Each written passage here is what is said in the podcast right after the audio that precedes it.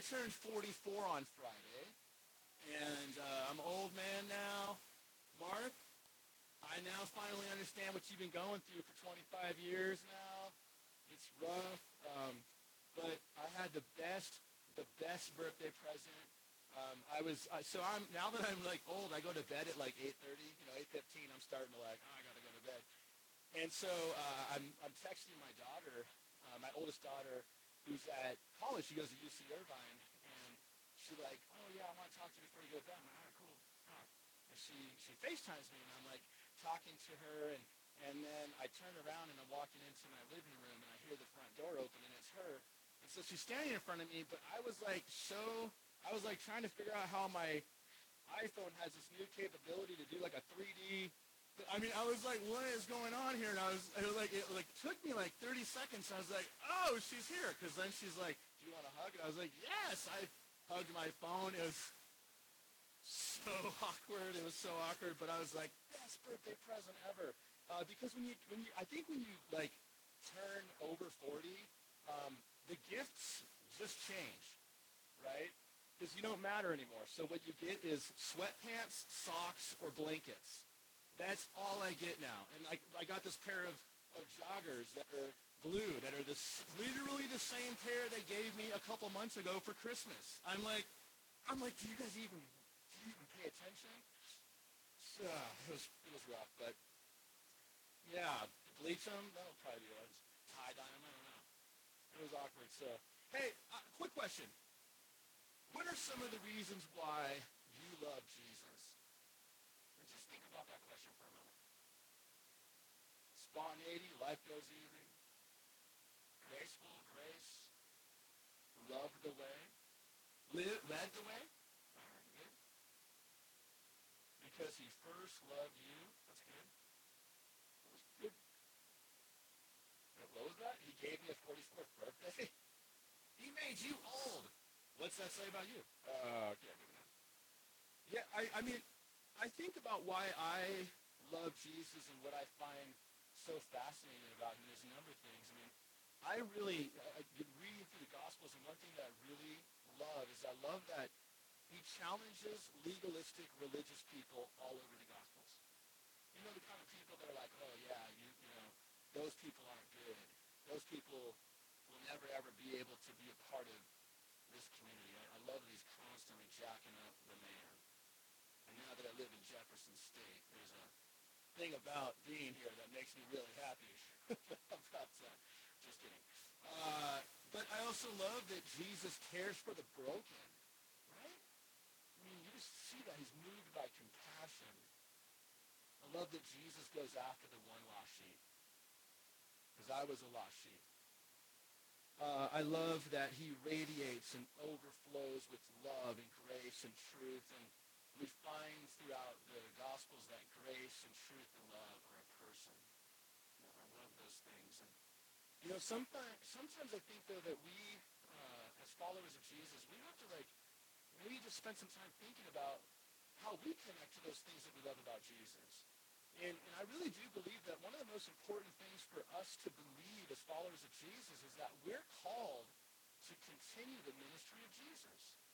The things that Jesus was about, we should also be about.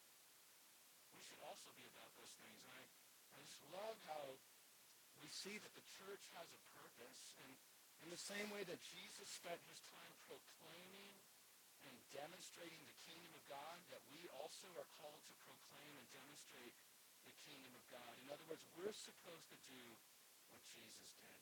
We're supposed to do what Jesus did.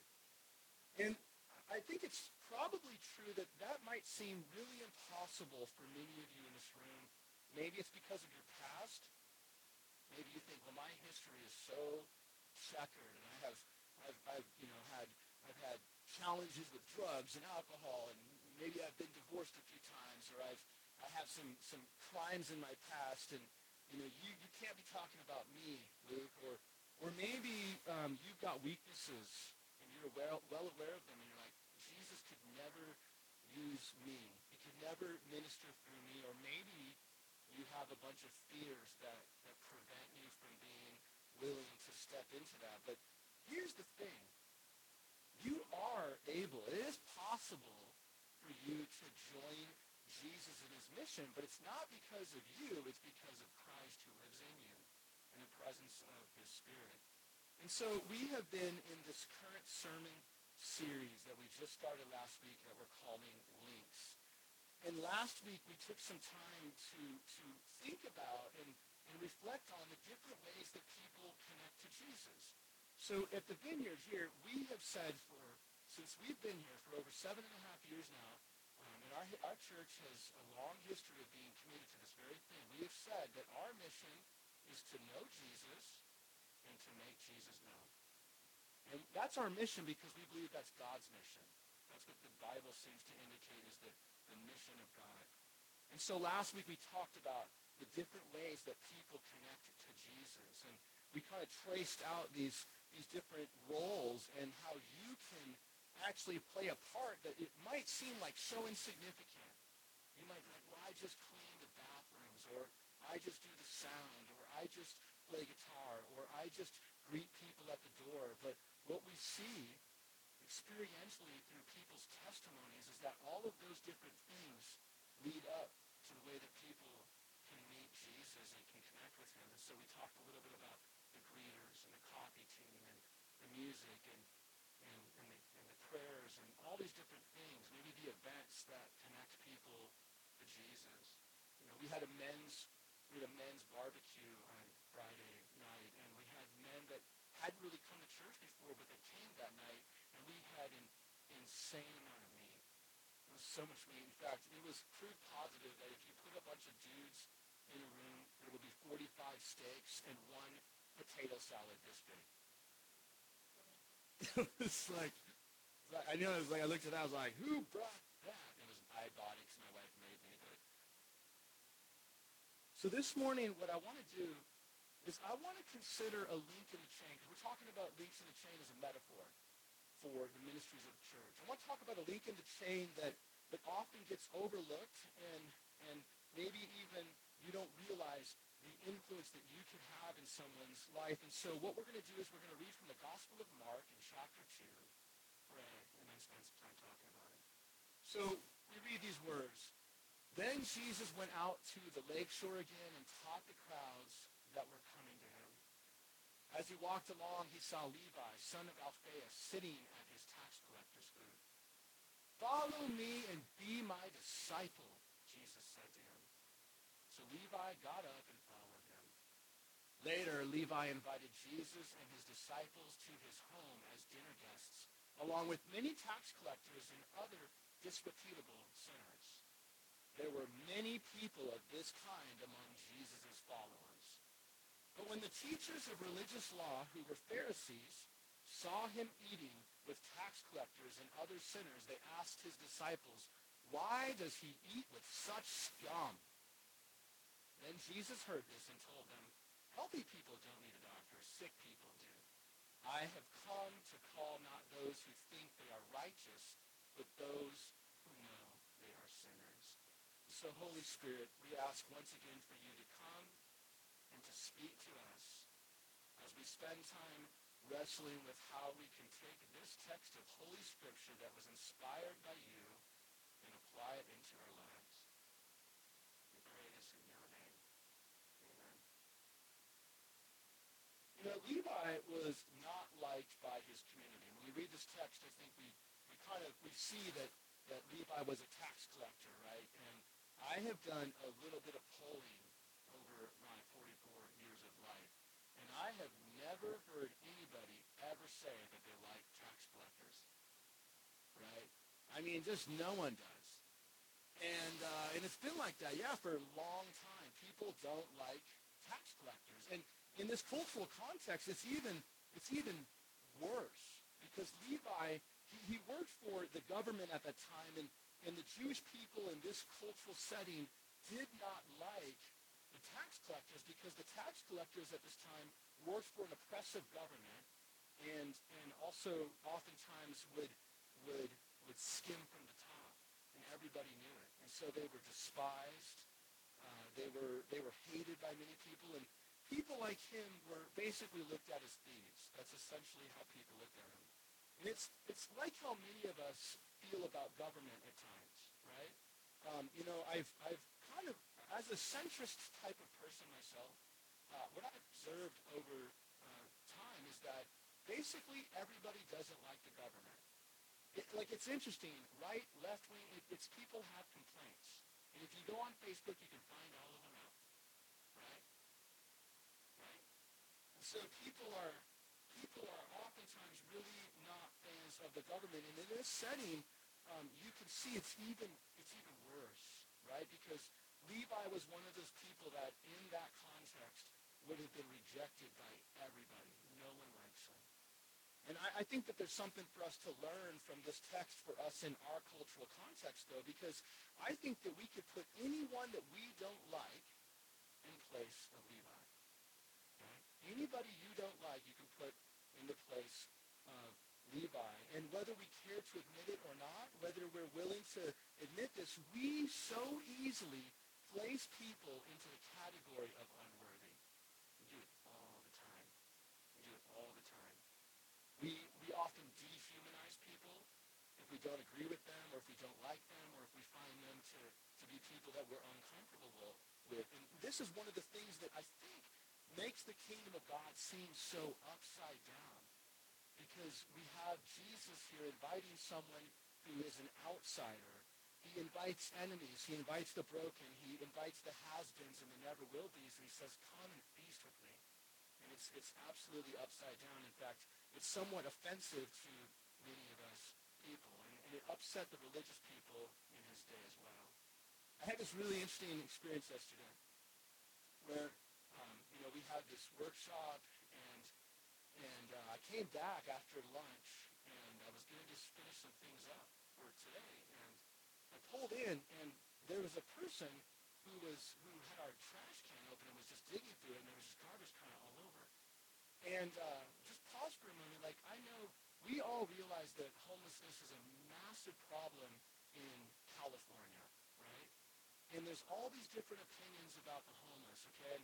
And, I, I, I just want to be honest with you where I'm at. I oftentimes struggle with with this tension that I feel because on one hand I can understand how people are concerned about enabling, and, and there's all these things now that just, you know, like produces more, etc. I get that. But I also can't help but read the Gospels and see that Jesus like goes after people like that all the time. And he treats them with dignity and love. And so I'm, I'm like in this place where like my wife and I, we've made up some of these guidelines for us is that we won't give people money but we will never, ever not get somebody a meal. Like anytime we're like, I'm not going to give you money, but if you want a sandwich and a Coke or something, I will do that for you. And so I pull up, and, and it was interesting because I pulled up, and I could tell by the look on his face that he thought he was in trouble, and he got kind of like swolled up. But I was a lot than him. And it was as I was sitting in my truck, I was looking at him. He was, he was like, you know, and I was like, I can feel myself like I, I was transported back to when I was 21 and playing college hockey, and I was ready to drop the gloves. I was like, "You want to you want to rock out right now, bro?" I I could feel it. It was crazy. And, and all of a sudden, I'm not kidding. It was like the spirit starts to like. I was like, oh, it hit me.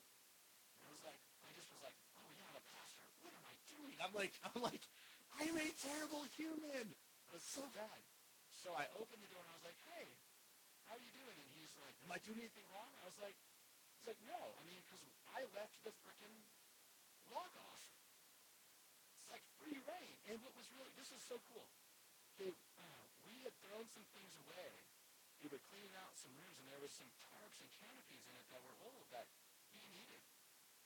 And he was, he was like, is it cool if I have these? I was like, and I was like, absolutely. And so I, I started talking to him, and, and uh, he shared his name with me, and, and I was just like, man, it was like a moment where, I don't know, God was, God was on this thing, right? And so I, I just talked to him a little bit, and, and I was like, hey, man, you can I get anything for you? He's like, oh, man, can I have some water? And I, you know, my truck, uh, I live in Red Bluff, so I travel around with like 95 plastic bottles of water all the time because I never know what's going to happen. So I'm like, absolutely him some waters, and, and and he, he walked away, and it was interesting because I was reflecting on what just happened. And let me tell you something that I observed in his in his face.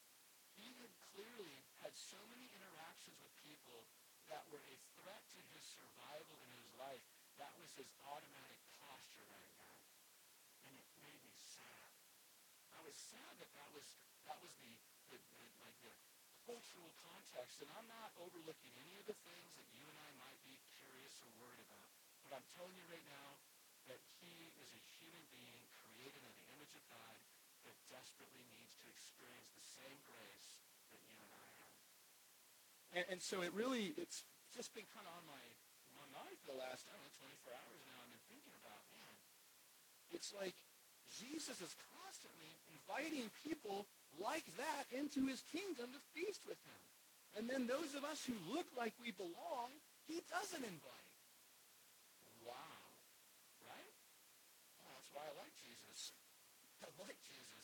I listen to this. This is just to kind of help us understand Levi and the, the actual like way that people looked at Levi. Look, look at this. This is what Tom Wright, a biblical theologian, says. He says, for Jesus to invite people like Levi to a feast in his own home, people known locally as sinners, an easy label to stick on those who didn't conform either to the strict religious, religious requirements of law or the strict political expectations of opposition to Herod and Rome.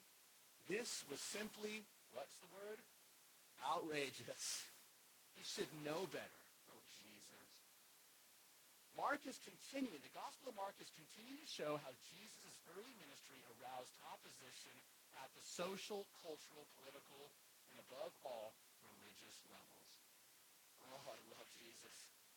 I just love, I just love this. And, and, and, and I just love how he does this. Jesus interrupted Levi's day and he invited him to become a disciple and Levi says yes. And, and the next thing we know, he's having a feast with Jesus and his friends, which just goes to show that anything is possible with God and no one is so broken that they're unredeemable. I love that. That's the gospel truth. I spent some time in Kenya.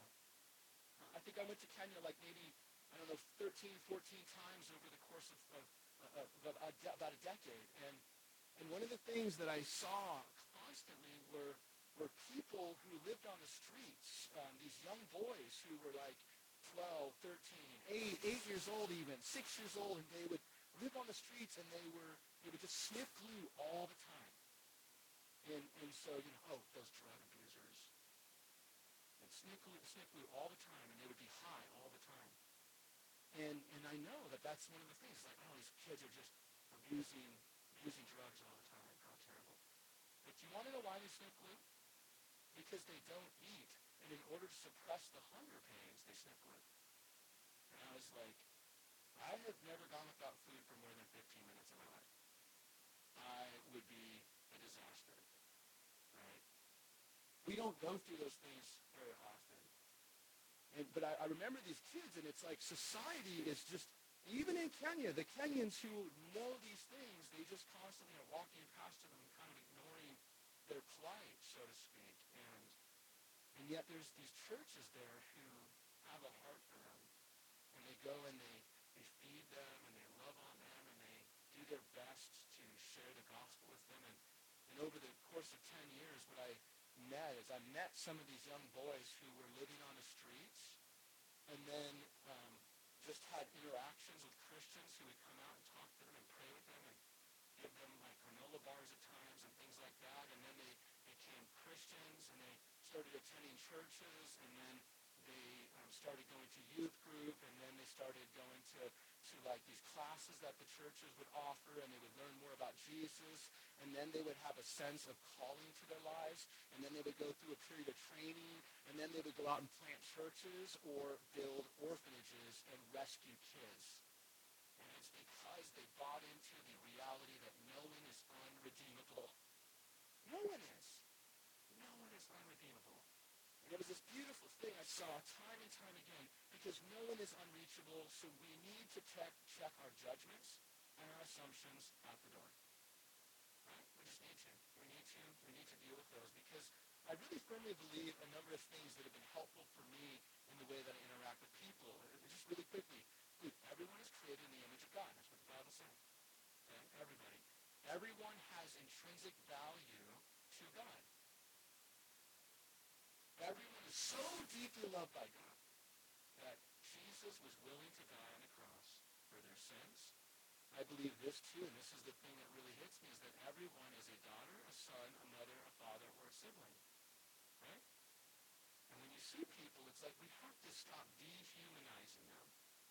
And I'm talking about anybody and everybody. We all have people that we don't like. And then finally, everyone can be redeemed. And this is why we need to be so focused right now in our season of what God is doing in our church. We need to be laser guided as to why we are trying to build teams and get you involved. You need to serve on a team. And the reason why is because we want to reach more people. Amen? We want to. And we, we don't want to have people fall through the cracks. And so that's kind of what God, I think, is doing right now. But here's the thing about this, this story, I think, is that self-awareness is a leap toward. Jesus makes an interesting statement about his own ministry in the Gospel of Mark. He says these words. He says, healthy people don't need a doctor. Who does? Sick people. I have come to call not those who think they are righteous, but those who know they are sinners. Until you understand your own brokenness, you can't understand your need for Jesus. Until you understand your own sin, you can't appreciate God's grace. Correspondingly, I think once you come to terms with just how merciful God has been to you, you can't help but start giving back and joining God's mission. That's what I, I have discovered is that the more I become aware of God's activity in my life, the more I'm willing to give things up for him. It says D.T. Niles famously said, I love this quote, Christianity is one beggar telling another beggar where he found some bread. None of us deserve grace, do we? None of us do. And that is the, the force for us to join God's mission to make a difference in the lives of other people. We really need to commit to that. So I want to really quickly talk about this. It's very common, I think, for people who, who have encountered Jesus to tell their friends about Jesus. And we see that in this story, right? Um, Levi gets invited to become a disciple. He says yes, has some type of transformative um, exchange with. And then instantaneously says, Jesus and your disciples, I want y'all to come to my house. And then he invites all of his friends to join him. So in other words, you can and should invite anyone and everyone, regardless of their reputation or their background, to meet Jesus and to experience church community. So I expect you all to start inviting your scummy friends to the vineyard. I just want to give you a suggestion that you should not go to your friends and be like, my pastor said to invite some scums. I want to know if you want to come to church. Like, that's probably not the way to do it, right? But I do, I do think, though, that the point is, is that, is that the kingdom is wide open for all and everyone. So the people that you think can never, ever experience redemption can, in fact, by the power of the Spirit, experience redemption. So we, we showed really quickly this, this link thing, right? We got greeters and coffee, tea, and music, and kids ministry, and prayer, and the sermon, and the events we have, and they all lead people to Jesus, right? But you want to know probably the most important link on this is this invitation. Inviting people to experience Jesus. And this is why. Is because people are one invitation away from encountering God and kingdom. Let's stand up.